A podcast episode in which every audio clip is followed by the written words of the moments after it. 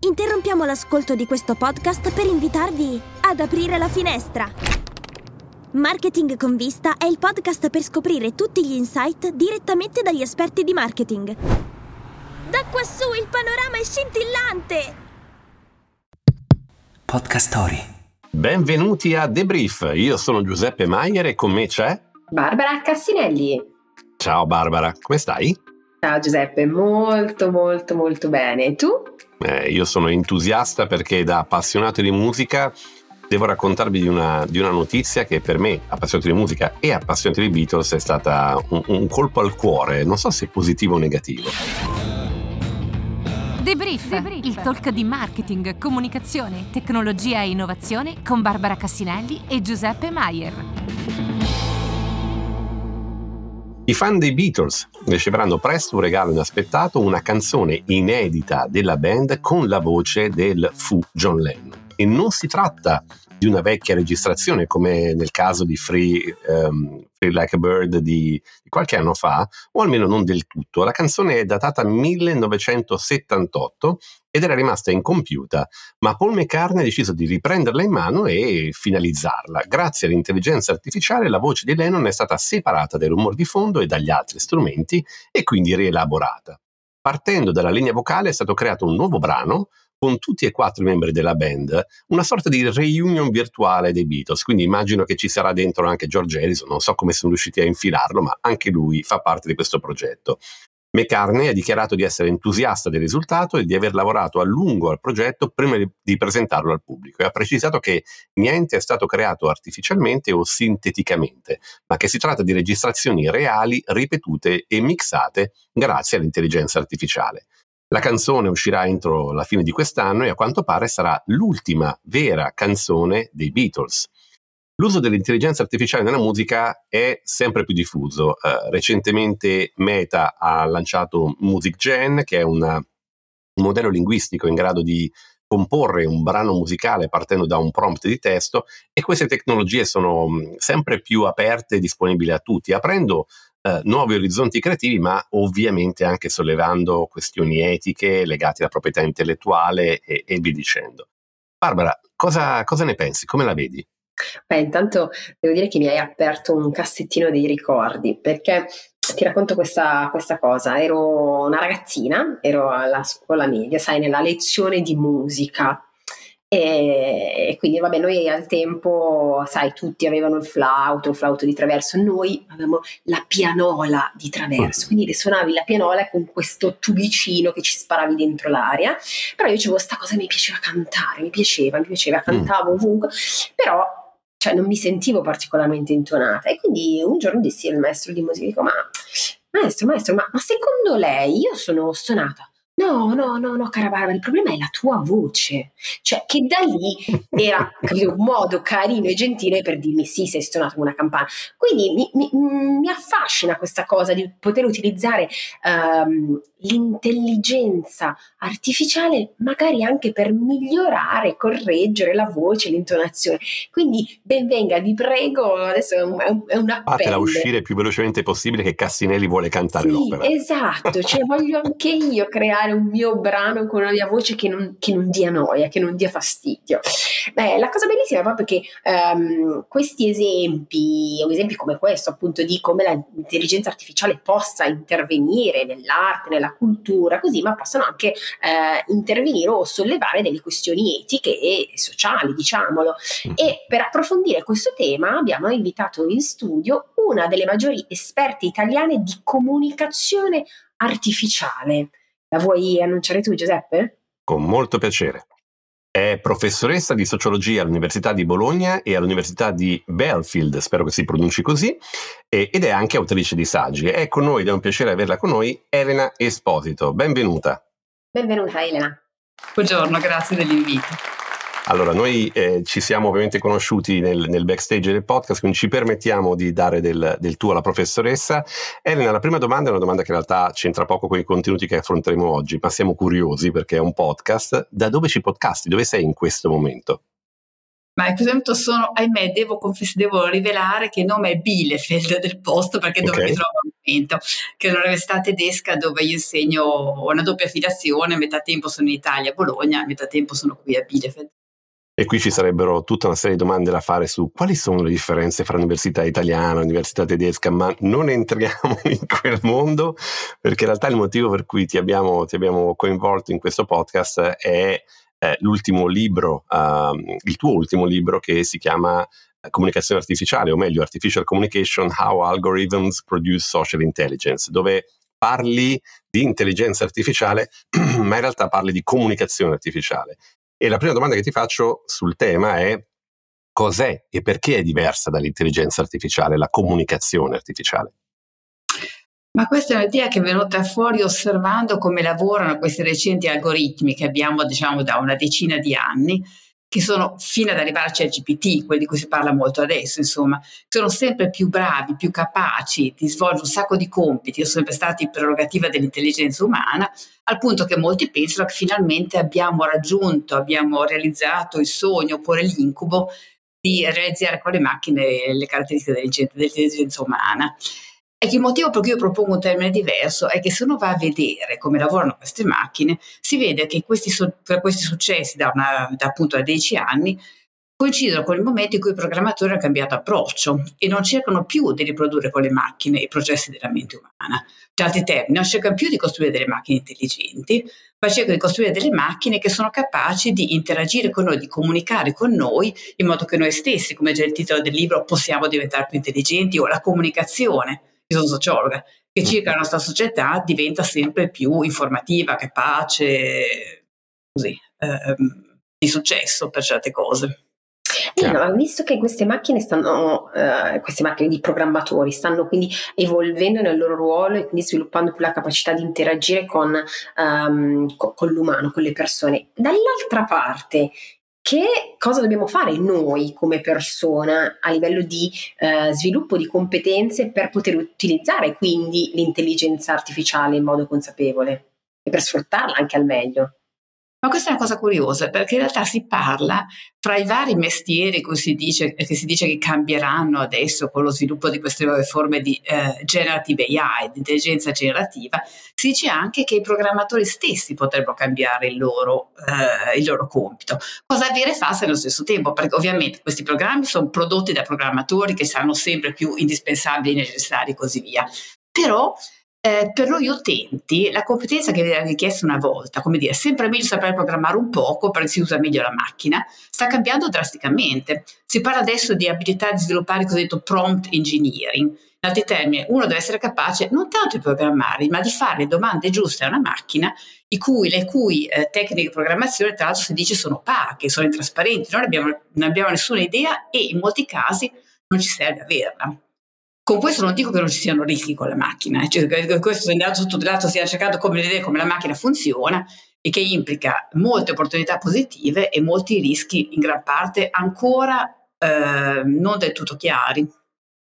C'è un mondo da questo punto di vista da, da esplorare da, e, e, da capire. Mi, mi, fa sempre molto sorridere quando trovo dei meme divertenti e dei messaggi divertenti online che parlano proprio di intelligenza artificiale. Ce n'era uno particolarmente divertente che diceva difficilmente l'intelligenza artificiale ci ruberà il lavoro proprio perché per riuscire a darci delle risposte dobbiamo fargli delle domande di senso compiuto e fare delle domande di senso compiuto è molto molto uh, più complicato di quanto sembri.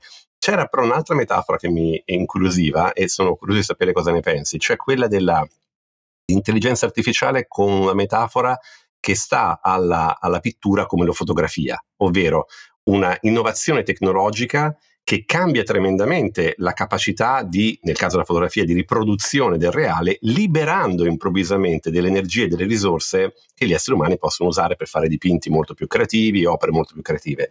Ecco, da, dal tuo punto di vista, quanto effettivamente l'intelligenza artificiale possa, può diventare uno strumento abilitante per l'umanità e per la creatività? Ah, questa è una bellissima domanda che salta mille passaggi a queste macchine, perché qui si tratta di dire non ci preoccupiamo dell'intelligenza, vediamo come incide sulle nostre strutture comunicative, vediamo che impatto, appunto sono di ancora sono sociologa, so, certo. strumenti avranno sulla nostra società e sul nostro modo di rapportarci con gli altri, con il mondo. No?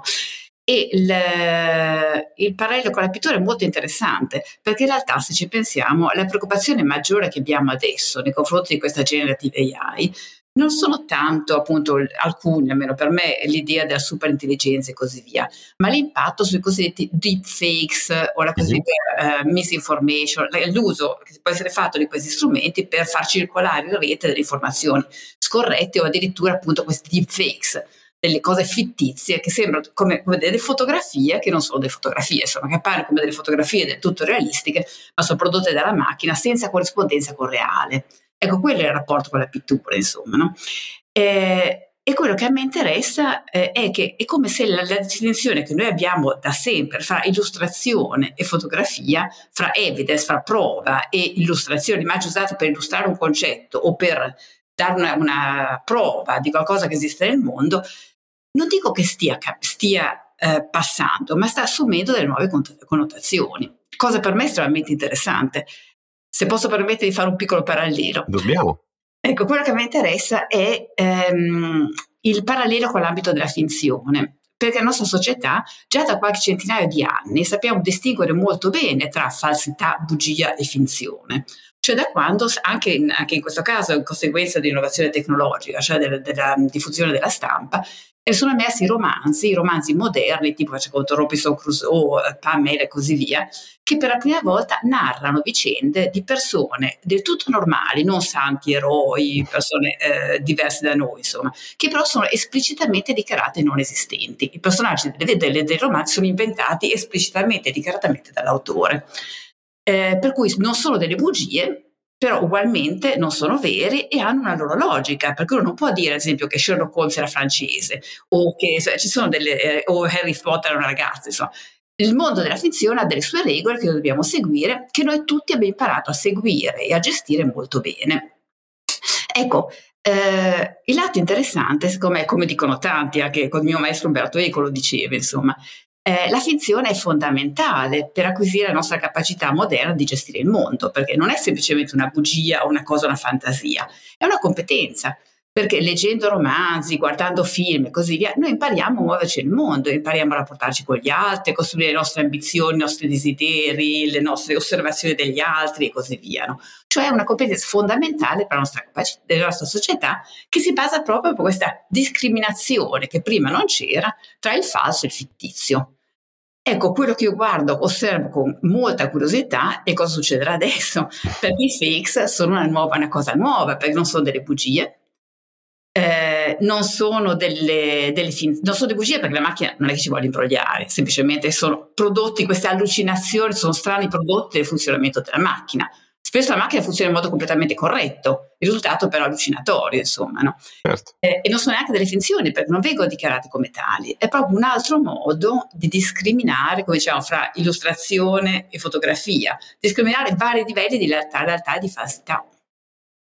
Ma questa grande capacità quindi del, dell'intelligenza artificiale oggi di fare tante cose, quindi eh, creare testi, immagini, musiche, appunto illustrazioni, creare anche video, presentazioni, quanto um, questo ci renderà più o meno creativi?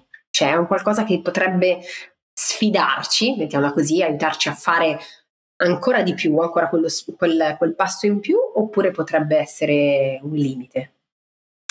Ma guardi, io tendo in questi casi a non dare delle, delle decisioni chiare sul male, mm, brutto o bello. Mm-hmm.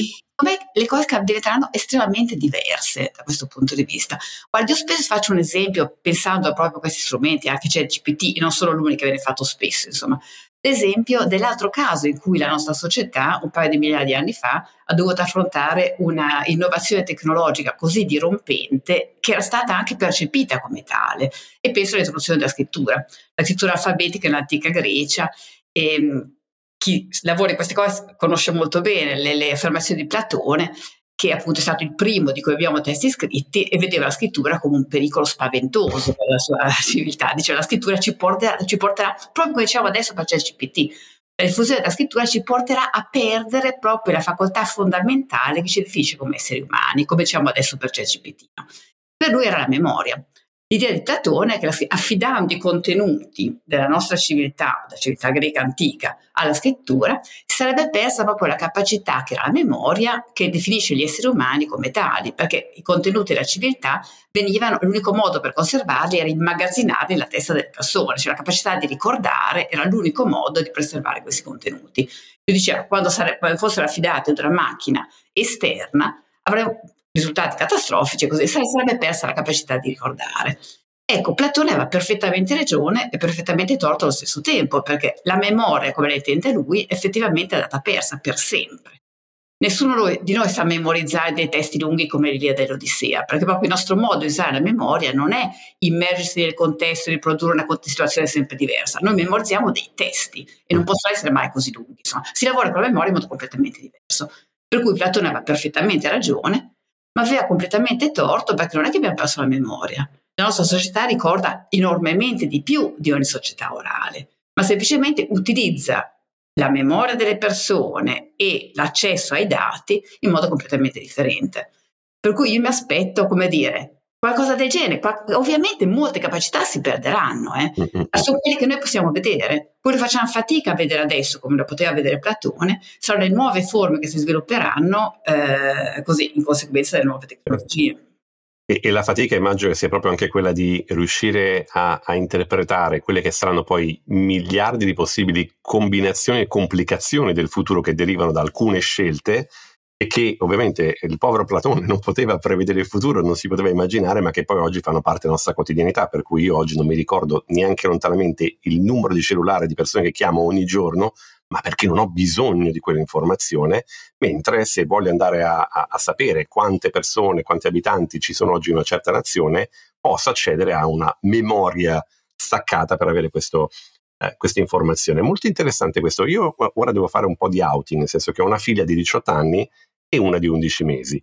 E eh, tornando al tema più sociologico degli impatti di queste, di queste comunicazioni, a me fa sempre impressione, e facciamo un passo indietro rispetto all'intelligenza artificiale, mi fa sempre impressione una cosa, cioè che quando io avevo bisogno di informazione, quando io cercavo un dato da un, un, avevo 10 anni, 11 anni, dovevo andare a cercare quelle informazioni su strumenti come enciclopedie, come biblioteche e altri. E la distanza fra l'aumento del bisogno e l'aumento della soddisfazione del bisogno era essa stessa apprendimento in qualche modo. Oggi mi rendo conto che la figlia diciottenne questa distanza non l'ha più perché da subito ha imparato il mondo digitale e quindi mi domando, cavolo, ma quanto impatto avranno, per esempio, queste tecnologie su una ragazzina come mia figlia di 11 mesi che oggi sente il papà parlare con Alexa ogni giorno e Alexa gli risponde al papà. Ecco, nelle, nelle tue indagini dal punto di vista degli impatti sociologici, cos'è che viene fuori? Quali sono le evidenze che ti, che ti sembrano più interessanti? Lunga. questa domanda quasi quasi la passo, insomma, perché come okay. dire, eh, no, anch'io chiaramente ho delle, delle eh, osservazioni più o meno aneddotiche su questo. Anch'io ho una figlia e vedo come ad esempio il suo modo di utilizzare i dati, utilizzare le fonti di dati e uh-huh. gestire le informazioni è diversissimo dal mio. Ma mia figlia ha 25 anni, è già diversissima anche dai ragazzi di 18 anni, è diversissima da quelli di 12, di 14, insomma, senza uh-huh. parlare della figlia di, di 11 certo. mesi. Certo. Queste cose stanno cambiando drasticamente con un ritmo che nelle società precedenti era impensabile, insomma. Um, per cui sì, però questo è verissimo, però di lì a vedere dove andremo, come dire, eh, cioè, una cosa che a me incuriosisce, ad esempio, è che eh, questi strumenti come ChatGPT rendono obsoleti evidentemente alcune cose che ancora per la nostra generazione e anche per i giovani sono, come dire, ancora ritenuti validi, come sempre la ricerca di informazioni. Ad esempio, il mio mestiere, prima di eh, esporre qualsiasi risultato della ricerca, bisogna esporre lo stato dell'arte, no? lo stato uh-huh. della ricerca, e devi andare a raccontare cosa tutti gli altri hanno indagato su questo tema. No? Questo lo fa, lo fa benissimo ChatGPT, insomma, è un tipo di lavoro molto oneroso, devo dire, potenzialmente piuttosto noioso, perché non basta semplicemente dire che cosa gli altri hanno detto che trovo interessante, devo dire tutto quello che hanno detto gli altri, anche quello che non trovo interessante e ovviamente non mi interessa farlo per cui è come, come lavoro. No? E queste cose stanno cambiando come tante altre prestazioni simili in ogni lavoro, insomma, con un ritmo che appunto eh, alcune di queste cose già noi che siamo, io sono, dichiaro, un immigrato digitale, per cui non sono un nativo digitale, no? però anche noi a queste cose ci stiamo adeguando e se siamo appena appena un po' flessibili cambia il nostro lavoro, perché non vedo motivo di, di rimanere aggrappati a modi di lavorare che sono ormai diventati obsoleti, insomma.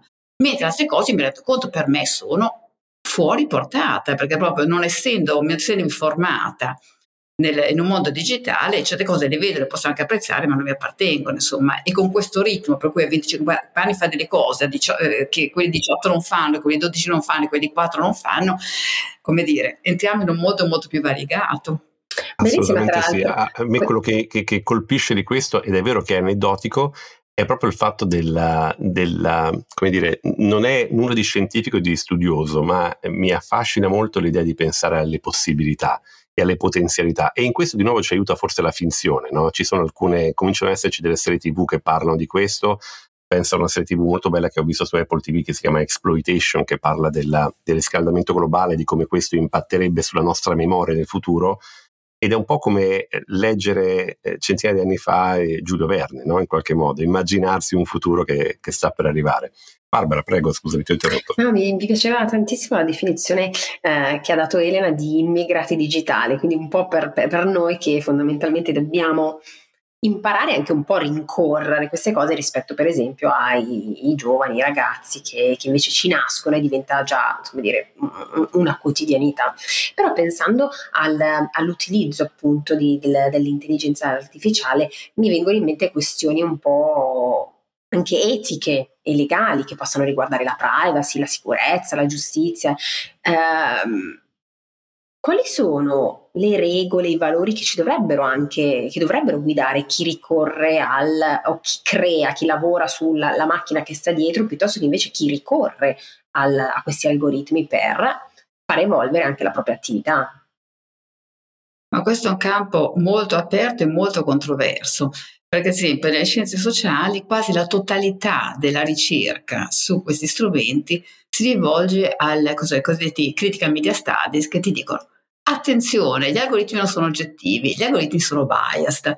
È cosa indubbia, come dire, talmente indubbia che io devo dire, eh, io un pochino mi annoio, perché no, eh, vuol dire, ne, secondo me nessuno che abbia un po' di consapevolezza crede più eh, che lavora nel settore, crede più a questa mitologia per cui gli algoritmi sono perfetti. Insomma. L'algoritmo, anche se lavora in modo perfetto, produce risultati altamente imperfetti. Insomma. Gli algoritmi non hanno, secondo me, io non credo tanto alla coscienza delle macchine, per cui non mi preoccupa il pregiudizio che la macchina abbia perché ha delle intenzioni, la coscienza, eccetera. No? Ma al di là di questo, anche senza averla, produce risultati estremamente come dire, eh, controversi o a cui bisogna stare attenti, perché comunque la macchina è stata costruita da qualcuno con una sua intenzione, ma soprattutto queste macchine funzionano così bene perché utilizzano i cosiddetti big data, cioè la quantità enorme di dati non selezionati, non campionati, sporchi di vario genere, eccetera, che trovano sul web. E proprio questa, come dire, eh, non pulizia dei dati e l'enorme quantità è la fonte della creatività di queste macchine, per cui c'è poco da fare, insomma, dati sporchi producono risultati sporchi,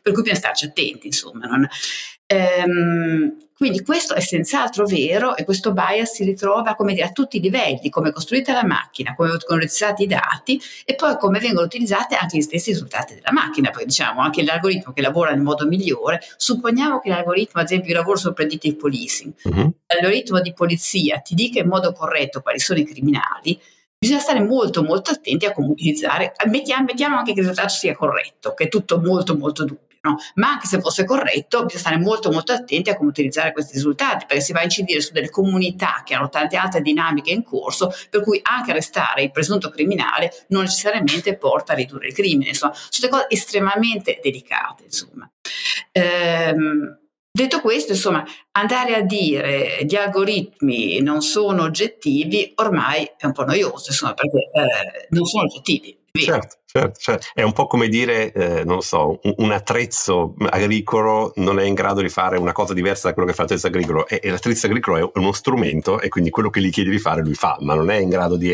avere appunto un'etica e avere una, una sua direzione. Eh, mi incuriosiva mentre parlavi adesso questa, del tema della polizia, perché ovviamente il mio pensiero da persona amante dei cinema è andata a Minority Report, dove c'è addirittura i precog. Forse una cosa che dobbiamo tutti quanti renderci conto è che eh, al di là della fascinazione che può derivare da questi contenuti, eh, l'intelligenza artificiale non è predittiva. L'intelligenza artificiale mette insieme delle informazioni, è in grado di trovare dei collegamenti, magari anche con analisi di regressione fra i diversi elementi, ma non è in grado di essere predittiva magari può far emergere dei dati deboli, no? degli insight che non sono ancora emersi. E mi collego a questo per farti una domanda sulla, sul titolo del libro anche. Um, essendo anch'io un immigrato digitale, perché eh, è un dato di fatto con la mia età, mi ricordo quando all'inizio del digitale, quando si parlava anche di web 2.0, si parlava del fatto che questo, questa tecnologia avrebbe permesso una maggiore interazione orizzontale fra le persone, quindi maggiore democrazia, maggiore valore, maggiore qualità anche delle idee che venivano a essere diffuse. Nel tuo libro il sottotitolo è come gli algoritmi producono la social intelligence. Eh, e la domanda è proprio questo, come lo fanno? Cioè, gli algoritmi sono in grado di produrre intelligenza sociale?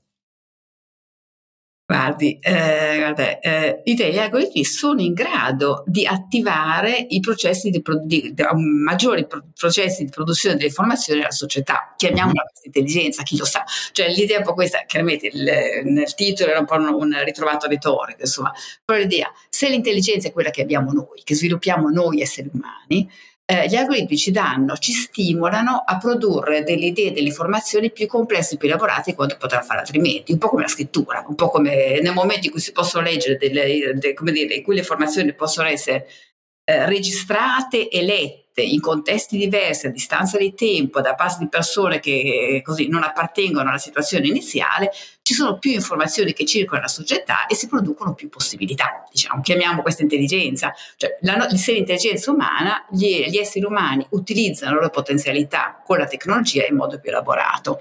Eh, questo in, in generale. Ehm, però questa, com'era la domanda? Aspetta che c'è era diciamo collegata anche a quello, a quello, che ci immaginavamo qualche anno fa sul digitale, che potesse produrre un miglioramento anche dell'intelligenza collettiva, detta malissimo ovviamente. Ma più intelligenza non vuol dire necessariamente intelligenza più, noi che siamo più intelligenti, produciamo informazioni in un altro modo e mm-hmm. possono essere più intelligenti, più stupide o comunque diverse, insomma. E, è vero, il, come, l'idea di una produzione inter, eh, più orizzontale mm-hmm. di informazioni, circolazione di informazioni in modo più orizzontale, secondo me è vero vero. Eh, poi i social media sono una iattura dal mio punto di vista, no? perché abbiamo visto che questa, come dire, eh, diffusione dell'informazione produce anche quelle che avevo chiamato il filter bubbles, insomma, eh, da un lato, il, come dire, il fatto che l'informazione si diffonda in modo orizzontale non vuol dire che poi raggiung- le stesse informazioni raggiungono tutti nello stesso modo, anzi, mentre i mass media tradizionali facevano in modo che tutti più o meno potessero sapere le cose rilevanti per tutti gli altri. Da questo nasceva quella che è diventata la nostra idea di opinione pubblica condivisa. Adesso questo, questa risorsa fondamentale per la democrazia è messa in dubbio, perché con la personalizzazione ognuno è un po' chiuso in una specie di nicchia, di bolla, in cui bene o male, sa solo le informazioni che lo riguardano, eh, tendenzialmente le persone sono d'accordo con lui, senza la possibilità di conoscere non solo quello che non sa, ma neanche il fatto di non saperlo. Si dice gli unknown unknowns. Uno non sa di non sapere tante cose, mentre i mass media, se non altro, se io leggo i giornali, si parla di fidanza di cui non capisco niente, so che non capisco niente, insomma, mentre questo nel, nel mondo del web eh, così è un'esperienza che spesso diventa più rara. E questa polarizzazione poi è comunque negativa per la società da, da, tanti punti di vista, perché appunto si creano queste eh, echo chamber dove tutti sono d'accordo con quella roba lì e sembra assurdo che ci possano essere altre che non sono d'accordo con te ma soprattutto sì, la polarizzazione rendiamoci conto non è sempre negativa poi c'è anche il dubbio scientificamente non c'è dubbio ci sono un po' di dubbi sia veramente la polarizzazione perché la polarizzazione è il lato negativo della personalizzazione dell'informazione del fatto se una cosa mi interessa io posso accedere a questa informazione quindi che ci possono essere nicchie ci possono essere come dire sono sempre i due lati diversi di, questi, di queste Chiaro. nuove tecnologie il, la cosa un po' preoccupante quando si parla di, di polarizzazione, che secondo me è preoccupante davvero, è che le strutture della nostra democrazia non sono tarate su questa tecnologia. La nostra democrazia si basa sui mass media, sul quarto potere del giornalismo, che ha dei controlli, delle regole, delle potenzialità che i nuovi i social media hanno fatto esplodere. Questo è il problema, non è tanto lo strumento, ma è la cosa, l'inadeguatezza delle nostre strutture, pensiamo agli Stati Uniti, che sono macroscopici a questo punto di vista, in cui la, la, la migliore, la maggiore democrazia del mondo da mille punti di vista si vede che non è tarata su questo tipo di strutture comunicative. È come se mancasse una gamba al tavolo, a un certo punto di vista. Sì, sì, sì. Eh, Elena, grazie. Eh, noi insomma, rimarremmo a farle tantissime domande, eh, però dobbiamo andare in chiusura e farti quella che è la nostra domanda di rito. Questo podcast si chiama Debrief. E quello che ti chiediamo è a, a questo percorso, diciamo, della, della, tua vita, delle esplorazioni, della scrittura di libri, eh, se tu dovessi dare un debrief alla giovane Elena, cosa le diresti? abbiamo un po' spiazzata con questa domanda. Sì, no, ci, ci, sto un po' pensando, perché poi in realtà è la risposta più banale, però sempre inevitabile, è di riuscire in qualche modo a mantenere una curiosità un po' aperta a quello che sta succedendo, insomma, perché ehm, è sempre trovare un equilibrio fra eh, come dire, i temi sempre diversi che emergono in ogni momento, che lavora anche nel campo delle scienze sociali, devi guardare i temi che devi, tra virgolette, di moda, no? Uh-huh. Che cosa veramente c'è di innovativo dietro queste mode, cioè muoversi fra, come dire, fra la tradizione e la novità sempre diversa, in modo da cercare di non perdere l'uno nell'altro, che non è affatto semplice. Una, mi viene in mente una frase di una canzone che dice con un piede nel passato, lo sguardo, lo sguardo dritto aperto verso il futuro. Sì, tenendo conto che il futuro ha questa strana caratteristica che se veramente futuro non riusciamo a capirlo adesso. Come dire. Se no non si chiamava futuro. Se non si chiamava futuro, esatto. e fare una puntata sui tarocchi. No, il futuro che conosciamo adesso è il futuro un po' vecchio, insomma, perché quello che possiamo conoscere a base di categorie adesso è il futuro vero, è in qualche modo sempre sorprendente e dobbiamo mantenere così l'apertura a farci sorprendere. Benissimo. E noi eh, eh ringraziamo eh, Elena Esposito per questa conversazione e ricordiamo il libro Comunicazione artificiale che è assolutamente da, da, non perdere, estremamente ricco di spunti, di stimoli. Grazie mille per la, per la, conversazione, per la chiacchierata e per gli spunti che sono emersi anche qui. Grazie Elena. Un piacere. Barbara, non so come la vedi, ma riflettere sul, sul ruolo degli algoritmi e immaginare il, il, ruolo degli algoritmi nella nostra società e nel nostro futuro è stato estremamente interessante e ricco di spunti, no? Sì, assolutamente sì, illuminante. Eh, devo dire che ho trovato anche questa definizione nella quale mi, mi, mi riconosco, mi diceva Elena, di questo immigrato digitale. Sì, mi, mi piace, però vorrei anche uh-huh. lanciare una sfida ai programmatori, a chi lavora e crea questo mondo dell'intelligenza artificiale da dietro. Cioè, troviamo una soluzione, qualcosa per far sì che qualcuno, una macchina, cucini per me Barbara C'è un appello, è un chiama, appello. Si chiama Bimbi ed è una soluzione, però... Allora, diciamo che dopo essere immigrati digitali probabilmente dovremo trovare un modo per essere anche immigrati di intelligenza artificiale, perché qui ogni, ogni anno, ogni mese ci sono nuove cose da capire, da studiare, ma lo continueremo a fare qui a Debrief quindi grazie mille per uh, per il tempo che ci ha dedicato Eren Esposito. Questo è tutto per oggi. Eh, la ringraziamo ovviamente per la sua partecipazione. L'episodio di oggi è stato curato da Francesca Silvia Loiacono, Lorenzo Zannino, l'executive producer, Matteo Virelli, il chief sound officer. Se ti piace quello che hai ascoltato, please scarica l'app Podcast Story e fai follow, download e subscribe per ricevere ogni settimana un nuovo episodio di Debrief su Spotify, Apple Podcast o dovunque ascolti i tuoi podcast. Ciao Barbara. Ciao Giuseppe. The Brief è una produzione di Podcast Story, la prima podcast factory italiana. Scarica l'app per non perdere altri interessanti podcast.